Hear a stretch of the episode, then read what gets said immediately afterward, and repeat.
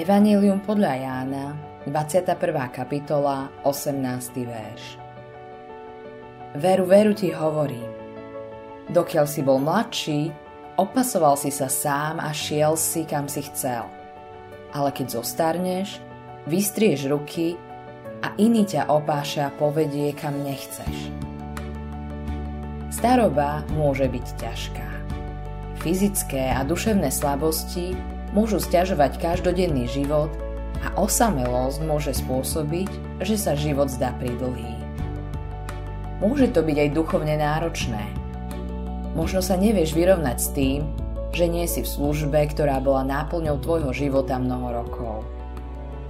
Citový život nie je taký bohatý ako kedysi.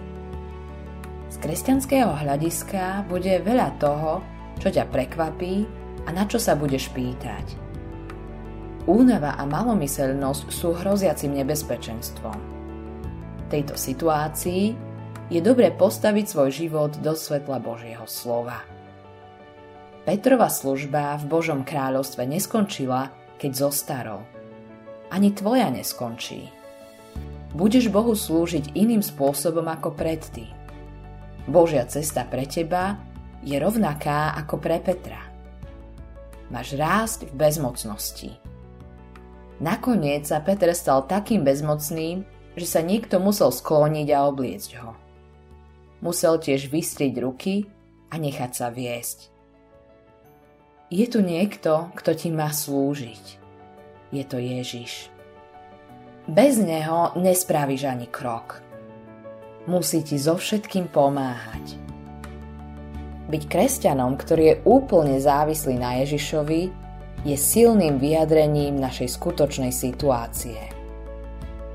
Predstav si, aké je to bohatstvo, ak si schopný svedčiť o tom, keď si už starý. Petra mal viesť tam, kam nechcel ísť. Týmito slovami Ježiš naznačil, akou smrťou mal osláviť Boha.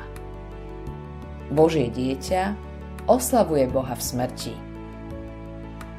Ťažko sa to chápe, ale je to tak. Keď zomrieme, zomrieme v pánovi. Veľmi vzácna je v očiach pánových smrť jeho pobožných, hovorí Božie slovo.